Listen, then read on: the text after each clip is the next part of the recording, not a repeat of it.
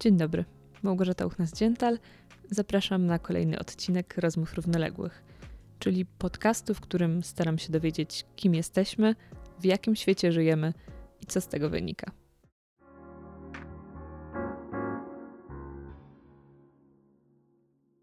Dziś porozmawiamy o kwiatach, o tym skąd się biorą w kwiaciarniach, o tym, że ich droga jest bardzo długa i nie zawsze taka piękna, jakby na to wskazywały ich kolorowe płatki, piękne kształty. A naszymi przewodnikami w tym temacie będą Łukasz Marcinkowski i Radek Berendt, czyli duet znany jako Kwiaty i Miód. Cześć. Witam. Cześć, hej. Na początku opowiedzcie, czym się zajmujecie. 9 lat prowadzimy kwieciarnię. Uprawiamy kwiaty od, pierwsze kwiaty od 7 lat. A szkoła? Od? Warsztaty prowadziliśmy od samego początku kwieciarni, a szkoła ruszyła w 2018-2019.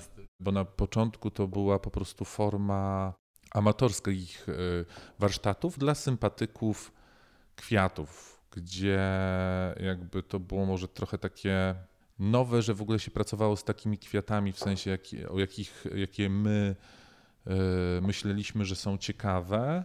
Później, jak się już to ugruntowało w takim sensie, że po prostu dużo profesjonalistów do nas zaczęło przyjeżdżać na warsztaty, to stwierdziliśmy, ok, możemy uczyć.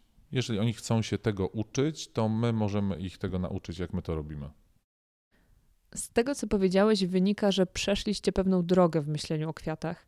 Powiedzcie, z jakiego punktu zaczynaliście i gdzie jesteście teraz? Zaczynaliśmy od bardzo prostego e, skojarzenia, czyli e, sprzedaży kwiatów po prostu. Sprzedaży kwiatów, które nam się podobają. E, no te prawie 9 lat temu, kiedy my zaczynaliśmy swój biznes kwiatowy, to było trochę ciężej e, z dostaniem określonych gatunków kwiatów, czyli na przykład, nie wiem, wyżlinów, groszków pachnących piwoni, jaskrów, anemonów czy maków, na przykład syberyjskich, które teraz można po prostu, kiedy zaczyna się na nie sezon, dostać na naszej giełdzie poznańskiej bez problemu. No im bardziej się zaczęliśmy interesować uprawą kwiatów i pozyskiwaniem na przykład materiału siewnego, sadzonek, e, wszystkiego, też zaczęliśmy rozmawiać z różnego rodzaju ogrodnikami, którzy uprawiają różne kwiaty w Polsce. E, no i okazało się, że e, tak naprawdę większość kwiatów na polskim rynku nie pochodzi w ogóle z polskich ogrodników. Ale myślę, że tutaj też taką inspiracją z czym chcemy pracować. To było na tej zasadzie, że Dokładnie. widzieliśmy kwiaty, które, których, które były na polskim rynku w ogóle nieosiągalne. Y, Zaczęliśmy szukać. y, Instagram nam na przykład bardzo mocno w tym pomógł. Oczywiście my jesteśmy po szkołach artystycznych i dla nas dużą inspiracją y, było malarstwo niderlandzkie, w ogóle pokazywanie kwiatów w takim obrazowaniu, czy bardziej współczesnym, czy takim dawnym, ale jak, y, jak to się mówi, każdy czas ma swoją modę. Czas kwiatów, y, od, załóżmy od antyku, jest taki, że on ma swoje różne mody. Wiktoriańska Anglia kochała dwukolorowe kwiaty. Yy, Holendrzy w XVII wieku kochali cebulowe głównie kwiaty, bo one wtedy bardzo mocno opanowały rynek. A teraz widzimy, że na przykład jest moda na kwiaty w wyszukanych kolorach, yy, można powiedzieć na kwiaty vintage jakby w nowym wydaniu. I my yy, na początku, oczywiście wiesz, jak widzieliśmy cynie, nie wiem, właśnie wyżliny, tulipany i tak dalej, i tak no to wiele tych wizerunków w ogóle się nie składało na te wizerunki, które widzieliśmy na giełdzie. Czyli po prostu przyjeżdżamy i patrzymy na te kwiaty i mówimy sobie, te kwiaty jakoś w ogóle zupełnie inaczej wyglądają. Jak posadziliśmy pierwsze dalie, zobaczyliśmy ten fenomen kwiatów e, takich uprawianych w ziemi, w takim e, naturalnym ich sezonie, czyli jeżeli mamy wiosnę, to kwitną nam piwonie, jeżeli mamy wiosnę, to kwitną nam tulipany.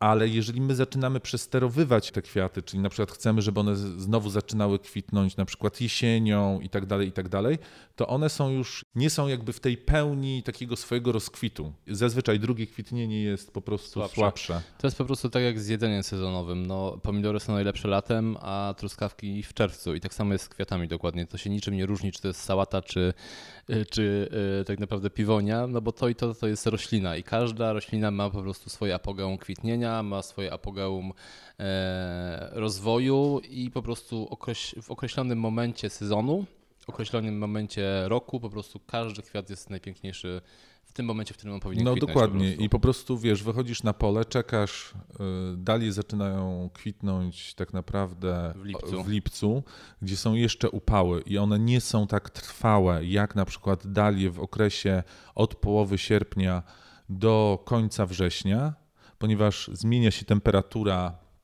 W nocy e, przede wszystkim. w nocy dokładnie e, i po prostu to ma znaczenie w kontekście witalności tej rośliny. Uprawa zgodnie z cyklem roku to jedno, ale często trzeba kwiatom pomóc we wzroście. Jak nawozicie swoje kwiaty na farmie? My nawozimy tylko i wyłącznie kompostem. Ewentualnie czasami rośliny, które na przykład mocno kwitną, dodajemy kurzeńca albo róże, e, na przykład e, koński obornik. Ale to są rzeczy, które jakby rośliny mogą sobie pobierać w takich ilościach, jakich potrzebują aktualnie. Po prostu zwyczajnie nawożąc rośliny z nawozami e, naturalnymi, nawet jeżeli jest to obornik i roślina na przykład bardzo mocno wybije nam, w sensie, bo ma dużo azotu i jest na przykład e, mocniej naw- nawożona, nie jesteś w stanie przenawozić, w sensie nie jesteś w stanie zrobić krzywdy tym roślinom, e, tak jak na przykład przenawożąc roślinę nawozem sztucznym, syntetycznym, gdzie roślina po prostu jego, że tak powiem, bez opamiętania i często zaczynają się na przykład jakieś problemy fizjologiczne, na przykład gdzie coś nie działa tak jak powinno, bo na przykład brakuje potasu, jest za dużo azotu, roślina się za bardzo rozrosła, a na przykład nie działają tak jak powinny, na przykład e, e, jak to się nazywa, e, błony półprzepuszczalne w komórkach i coś tam zaczyna na przykład źle między sobą po prostu być Więc podawane. jakby my widzimy te rośliny takie nasterydowane, można powiedzieć. Przena- Wiesz, one są przenawożone po prostu. No. ogromne, piękne, atrakcyjne. Okazuje się, że one są na przykład mniej trwałe. Albo są bardziej kruche, mocniej się łamią. E, na przykład lwia paszcza, kiedy jest przeazotowana, po prostu e, czy- wystarczy czasami potrząsnąć jej paczką, tak jak na przykład kupuję na giełdzie i kwiat łamie się w połowie, po prostu odpada, bo jest e, prze, przenawożony. My nie mamy takiej sytuacji. Może nasze kwiaty są mniejsze, ale to nie, jakby. No właśnie, i to jest kwestia tego. One są dobrze wykształcone, są w odpowiednim rozmiarze, w takim, jakim powinny być. Nie są ani przerośnięte, tak jak na przykład często bywa z Cafe de Latte, która po prostu z Holandii przyjeżdża w wielkości 25 cm, a my mamy na przykład 20 cm i ta 20 cm po prostu zawsze będzie trzymała się lepiej, bo po prostu mniejsze kwiatostany udali trzymają się po prostu lepiej. Tu oczywiście też ma wpływ e, kondycjonowanie i e, sama, e, sa- samo traktowanie kwiatów też po ścięciu. Oczywiście różne gatunki mają różne e, trwałości. Im piękniejsze i bardziej wyjątkowa e, no, No i roślina, tym- wracając jakby do e, klub pytania, no to po prostu właśnie to jest to. Jak zobaczyliśmy piękne kwiaty, to powiedzieliśmy sobie, dlaczego my nie możemy ich uprawiać. A później się okazało, że tak naprawdę uprawiają to tylko farmerzy organiczni, lokalni, którzy po prostu nie muszą transportować tych kwiatów na nie wiadomo jakie e, odległości, bo każdy określony gatunek ma swoją długość życia w wazonie. I po prostu jak o tym wiemy, to później y, jakby nie porównujemy dali z goździkiem, pomimo tego, że to jest kwiatostan i to jest kwiatostan, ale to są zupełnie inne, inaczej zbudowane rośliny i to jest istotne, żeby też rozumieć, jak te kwiaty y, funkcjonują. I nie można się e, e, złościć na kwieciarkę często, że sprzedała ci stare kwiaty, tylko tak naprawdę my, jako kwiaciarze, kupując kwiaty z Holandii, my nie wiemy, kiedy one zostały ścięte. Niektóre rzeczy stoją tygodniami w chłodniach, specjalnych e, atmosferach i tak dalej. Na przykład taka róża, głupi temat czerwonej róży, o której my mówimy od samego początku, to jest po prostu obraz najbardziej przemysłowej produkcji kwiatów, tak jakbyśmy porównali po prostu kurczaka z dyskontu i chcieli go zjeść. No, Wyobraź sobie, że w e, lutym cały świat chce kupić przynajmniej jedną czerwoną różę. No właśnie, i tutaj doszliśmy do clou naszej rozmowy. Powiedzcie, skąd się biorą kwiaty? Nie te z lokalnych, organicznych farm, ale takie dostępne o każdej porze dnia i roku w kwieciarni za rogiem. Na chłopski rozum, jak człowiek się zastanowi, y, gdzie kwiaty kwitną cały rok. No, w, y, jesteśmy, żyjemy na pół- półkuli północnej, czyli mamy określone e, pory roku, wiosna, lato, jesień, zima. Zimą raczej u nas nic nie rośnie, ale są miejsca na świecie, gdzie rośliny rosną przez cały rok, czyli na przykład cały równik i okolice e, przyrównikowe oraz na przykład basen Morza Śródziemnego już w tamtym momencie jest tyle światła, e, temperatury, że można tam uprawiać kwiaty. No ale większość kwiatów, tak jak powiedziałaś, które można kupić przez cały rok w naszych e, kwieciarniach, pochodzą z Ameryki Południowej i z Afryki, czyli e, stref podzwrotnikowych i zwrotnikowych, gdzie można je uprawiać przez 365 tak. dni w roku. się uprawia na jakichś tam wysokościach, żeby oczywiście było chłodniej, czy na przykład było większe ciśnienie, to już są... Bo wyższa wilgotność powietrza to już są jakby warunki określone do określonych gatunków kwiatów. Dokładnie, ale tak naprawdę no, w tym momencie 80% E, kwiatów na rynku europejskim, europejskim mhm. to są kwiaty z Ameryki Południowej i z Afryki. Przemysł e, kwiatowy wyrósł, można powiedzieć, z Holandii. E, tak jak Francuzi, Anglicy, cały świat, wszyscy kochali kwiaty i te kwiaty uprawiają. Anglicy uważają, że to są tacy współcześni hobbici, którzy mają bardzo duży szacunek do przyrody i robią wszystko zrównoważone, zrównoważenie w zrównoważony sposób. E, używają kompostów, gnojówek, te rośliny się wspierają, wiedzą jak, jak, na czym polega na przykład sadzenie współrzędowe, gdzie po prostu jedne się wspierają, inne odstraszają coś tam i tak dalej. Holendrzy po prostu mają piękny marketing, e, a tak naprawdę to oni zniszczyli przemysł kwiatowy. To Holender wymyślił, że kwiaty po ścięciu muszą stać dwa tygodnie w ozonie. Historia w ogóle giełdy holenderskiej wzięła się z tego, że po prostu kilku ogrodników zrzeszyło się w organizację, która miała ułatwić im sprzedaż kwiatów. Ja uprawiam róże, ty uprawiasz goździki, ty uprawiasz anturium, ja storczyki. Po prostu zrzeszmy się, będziemy mogli dostarczać kwieciarniom e, kwiaty e, różnych gatunków. No tak, ale w dobrej jakości. Niestety, tak jak z większością przemysłu na całym świecie, wszystko, że tak powiem, przerosło formę. No i Holendrzy w pewnym momencie nie mieli takiej ilości kwiatów, żeby obsłużyć cały świat. No i super to zostało wymyślone, że wypchnięto produkcję z Europy do krajów trzeciego świata, gdzie nie mamy e, kontroli chemicznej, możemy nawozić e, kwiaty ile chcemy woda, no nie ma jej do końca, ale możemy wszystko, możemy, wiecie, ograniczyć e, wodę dla mieszkańców, żeby podlewać na przykład uprawy kwiaty, tak jak to się dzieje w Afryce. Lub korzystać z ich naturalnych zasobów, które po prostu wysychają, no i tu bo to są fakty. Rośliny, tak jak my, w ponad 80% składają się z wody, więc my oprócz kwiatów wywozimy ich po prostu wodę, którą oni mieli tam do picia. Ona znika, po prostu jakby wyparowała. No, ale y, wiecie, to po prostu chodzi o skalę. Skala polega na tym, że 10 e, samolotów codziennie rano wywozi tony kwiatów tutaj jakby wracamy znowu do, e, do clue, czyli centralizacji e, przemysłu kwiatowego w Holandii. My kiedyś mieliśmy bardzo dobrze rozwinięte ogrodnictwo pod Warszawą, pod Poznaniem, pod większymi e, aglomeracjami po prostu było mnóstwo ogrodników, rolników, którzy uprawiali warzywa, którzy uprawiali kwiaty, którzy uprawiali zioła. Wszystko było po prostu lokalne i tak naprawdę przez to, że nagle można było sprowadzać za pół ceny, za pół darmo warzywa, kwiaty i tak dalej z innych części świata, to po prostu przestało się wszystko w Polsce e, opłacać. Wróćmy jeszcze do kwiatów sprowadzanych. Jak to jest możliwe, że kwiaty uprawiane w Kenii i Ekwadorze po przyjeździe do Holandii, a potem na polską giełdę i potem do kwiaciarni, kiedy w końcu trafiają do mojego wazonu, jeszcze tak długo się trzymają? Co sprawia, że te kwiaty tak długo są żywe? Przede wszystkim uprawia się takie gatunki, które są po prostu trwalsze. Wszystkie przemysłowe róże są tak wymyślone, w dużej mierze są pozbawione zapachu, żeby. To nie wiem, że są pozbawione zapachu. No dobra, no. Po prostu y, są, y, y, są stworzone z, od, z gatunków, które są bardziej trwałe po ścięciu wazonie. Te kwiaty, które nie pachną, po prostu z zasady są trwalsze wazonie, bo roślina nie wydatkuje energii na zapach, tylko na rozwój pąka. No i najważniejszą rzeczą przy różach jest to po prostu, że one są ścinane w kompletnym pąku. Te rośliny, które możesz przetransportować zamknięte w pąku, to je uprawiasz, bo one dają ci możliwość na przykład tego, że przez yy, wydaje mi się 4 dni, myślę od 4 do 5 dni, zanim one trafią na giełdę, z której już są dalej wywalone. Ale nie wiadomo też, ile są przechowywane w chłodni tam na no miejscu właśnie. po ścięciu, bo to jest kwestia tego, że po prostu rośnie roślina, która jest ścinana, później idzie do chłodni, e, jest wrzucona na zegary na giełdę holenderską, ktoś klika, e, że jest taka ilość, kupuje to, to przyjeżdża do Holandii, z Holandii, w Holandii przylatuje to samolotami. Te kwiaty są e, rozpakowane z, z, tych, e, z tych samolotów, one roz, też są prze, przewożone na sucho, więc trzeba je wyjąć z kartonu. Trzeba, trzeba je nawodnić. Tak. Często te rośliny są tak odwodnione, że jak wyciągasz na przykład goździka z kartonu, to on po prostu się chwieje, a taki goździk, który jest napity dobrze, to on po prostu jest sztywny jak po prostu gałązka z, z, ścięta z, z drzewa, więc tak to wygląda. No i później yy, przyjeżdża to do jednego hurtownika, dużego przewoźnika, który przewozi wszystko na przykład na giełdę w Poznaniu. Tam kilka osób, które mają boks na przykład z tymi różami, sprzedaje to dalej. Ja to kupuję jako yy, kwieciarnia i sprzedaję dopiero detaliście, więc ta droga jest dość długa. Mamy oczywiście takich dostawców, którzy bezpośrednio z Europy wożą kwiaty i te kwiaty są też o wiele lepszej jakości, więc można pozyskiwać w takim bliższym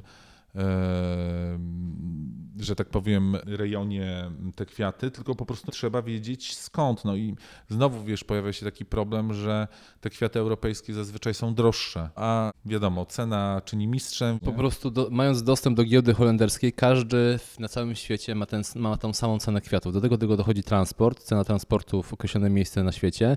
No i teraz y, czy Polak, czy Szwed, czy Niemiec, czy Francuz y, kupuje z Amsterdamu te kwiaty, to to raz, że ma po prostu bliżej niż do Polski, a dwa, że y, relatywnie nadal zarabia dużo, dużo więcej niż przeciętny Polak. I po prostu kwiaty dla nas y, te najlepszej jakości są po prostu poza zasięgiem cenowym, bo ja nie sprzedam nikomu róży za 30 zł, bo mi przyjdzie, powie, panie, niech się pan puknie w głowę ale są takie kwiaty, które tyle kosztują i my mamy tego świadomość, kupowaliśmy je od czasu do czasu. To też nie jest tak, że teraz przychodzi zima, no i my nie mamy swoich kwiatów. Korzystamy też z kwiatów, które kupujemy z Holandii, ale staramy się, żeby to były kwiaty właśnie z, z Europy, przez to one są droższe. Na przykład mamy gerbery od polskich e, ogrodników, mamy róże od polskich ogrodników, więc no, też staramy się to minimalizować. Też, wiesz, też jest dużo polskich ogrodnictw, oczywiście takich jakby tradycyjnych, w których tak naprawdę ten system uprawy takiej e, chemicznej jest przez te systemy holenderskie bardzo często projektowany, więc na każdym etapie masz odżywkę, jakiś nawóz, ochronę. Często ci ludzie po prostu też zarabiają na tym, e, jakby wiesz, to jest ich jedyne źródło utrzymania. My na to trochę inaczej patrzymy. My możemy sobie na to pozwolić, ale my teraz też widzimy, że to jest tylko kwestia po prostu zmienienia sposobu myślenia o tym, że można robić coś w sposób bardziej zrównoważony. Może trochę mniej na tym zarabiać, może kosztuje nas to więcej pracy. Na pewno jest kwestia na przykład bardzo prostej rzeczy pod tytułem e, na przykład pielenia, które jest po prostu masakrycznie upierdliwe, ale tak naprawdę jeżeli, jeżeli nie chcesz pielić, to możesz tylko używać chemicznych jakichś produktów, które ci będą to niwelowały, ale to wprowadzasz chemię w glebę. Dalej to wszystko przenika do wód gruntowych. Jak w takim razie wygląda zrównoważona uprawa kwiatów w Polsce? Widzicie, że takich farm jest coraz więcej, czy nie ma w ogóle zainteresowania tematem? Teraz w książce mamy mapkę lokalnych farm kwiatowych i teraz mamy, ile dostaliśmy? 15 zgłoszeń? Ponad 15 zgłoszeń, więc wydaje mi się, że na Polskę jest to w ogóle mega dużo. Ale czy ja większość z nich znam? Chyba niekoniecznie. Większość ma też rok, bo jest metryczka też czasowa, więc my farmę swoją uprawiamy, znaczy wiesz, mamy 7 lat, to dopiero po 5 latach mogę w ogóle zweryfikować, czy to się opłaca, czy jest łatwość uprawy, czy ja coś opanowałem i tak dalej, i tak dalej. Jest ruch, no to właśnie to, co Radek powiedział, y, mam ileś tam zgłoszeń. Wydaje mi się, że też e, jest część ludzi, która po prostu wywodzi się z ogrodnictw, e, gdzie dziadek, czy tata, czy mama A.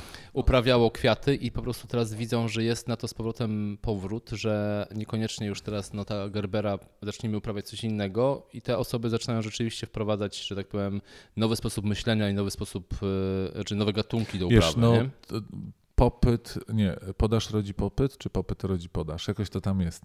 W każdym razie, jeżeli e, wiesz, ludziom się podoba to, co robimy i chcą kupować takie kwiaty, to niech mają możliwość kupowania tych e, kwiatów e, i w Warszawie, i we Wrocławiu, i w jakiejś mniejszej mieścinie typu chodzież lub Ale prosty przykład. Jest, jestem na giełdzie, mam tam takiego znajomego, który jest takim półhurtownikiem i rozwozi kwiaty w, po kwieciarniach w mniejszych miejscowościach, żeby te osoby nie musiały codziennie do, dojeżdżać na przykład na giełdę do Poznania. No i Krzysztof mówi, no i to właśnie się śmiał, bo były jakieś tam pani, ona jej znowu, znowu mu pokazuje zdjęcie, czy on takie coś ma w sprzedaży. Nie? Ja mówię, ale co? No bo wrzuciliście wczoraj jakieś tam kwiaty. Ja mówię, ale wczoraj? No tam wczoraj wrzucaliście. Mówię, no wrzucaliśmy kosmosem. Mówi, no właśnie, o kosmosy jej chodziło.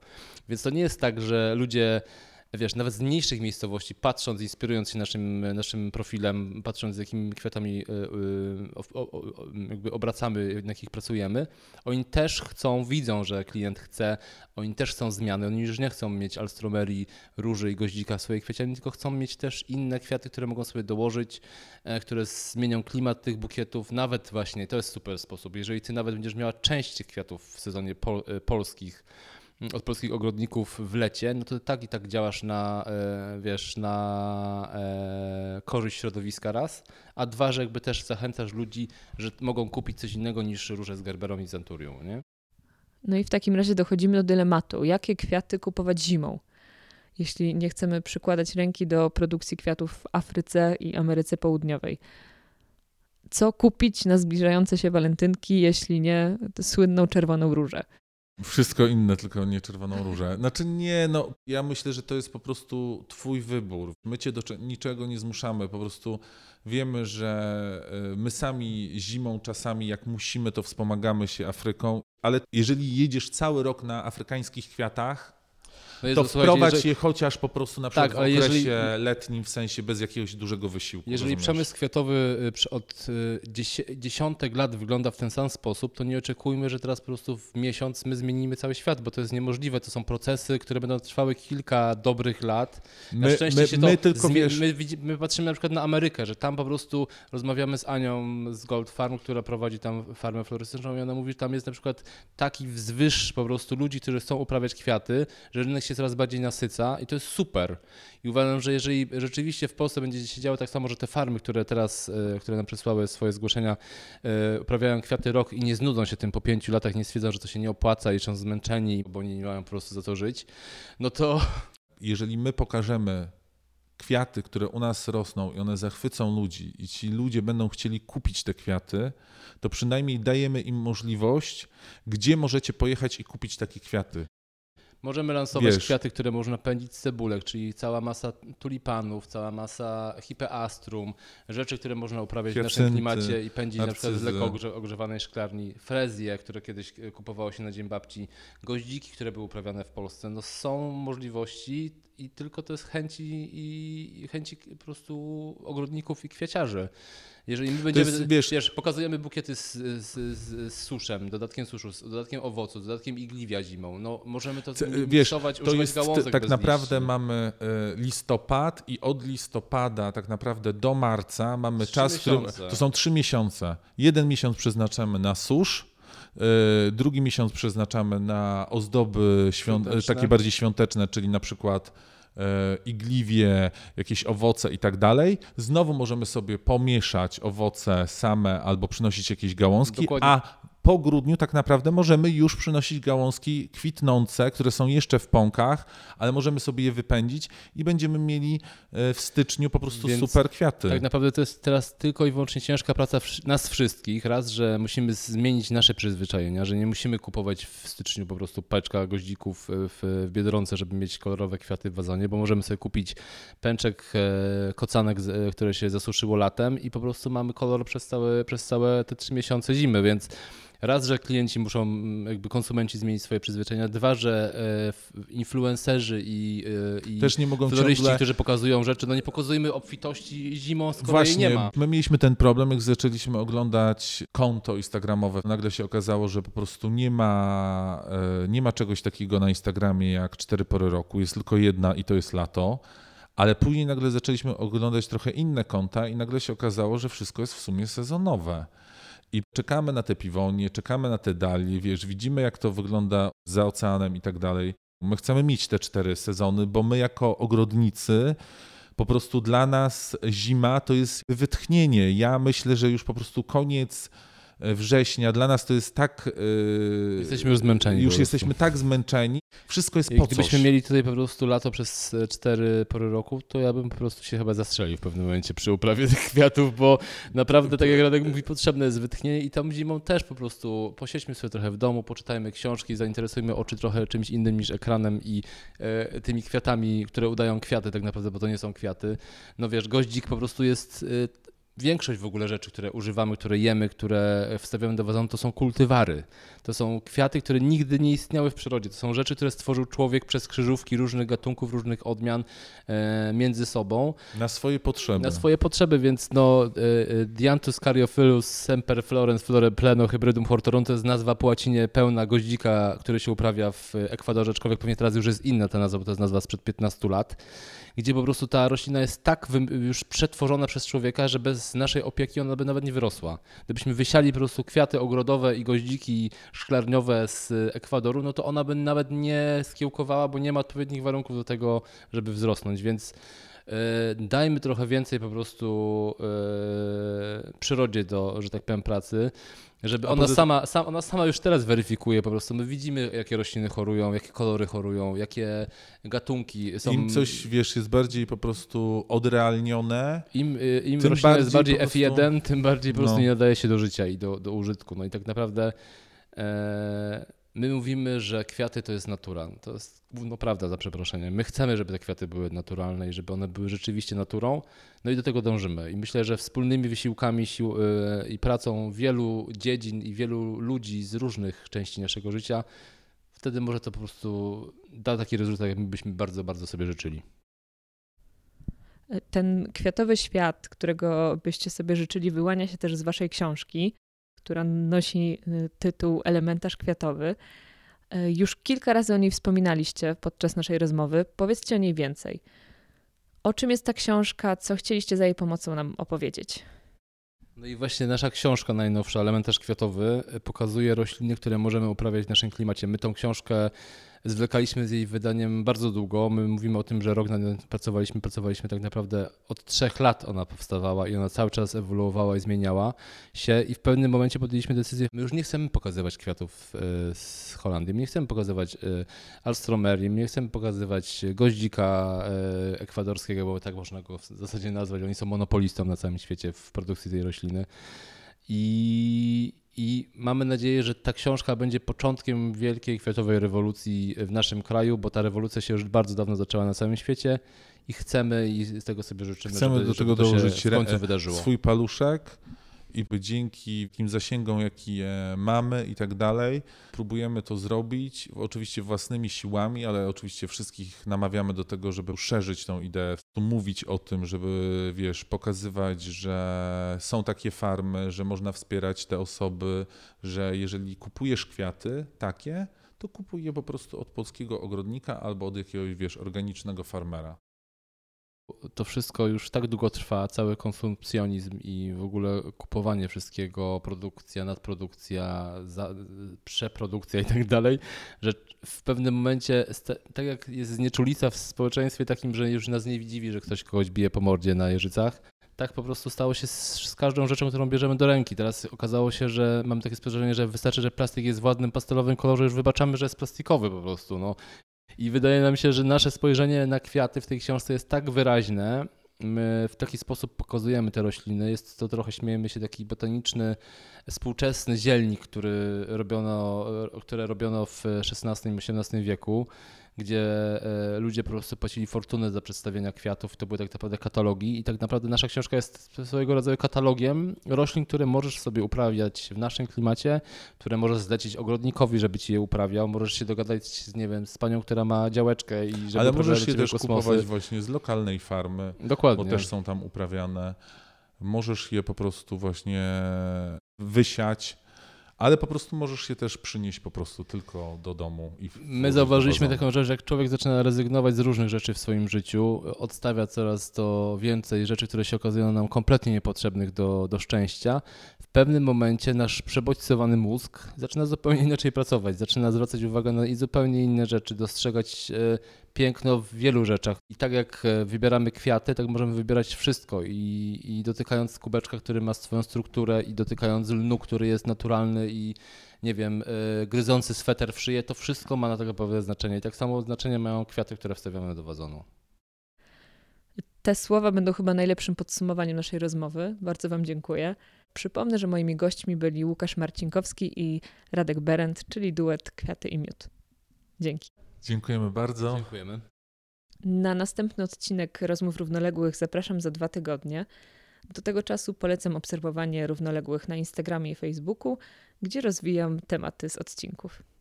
Do usłyszenia.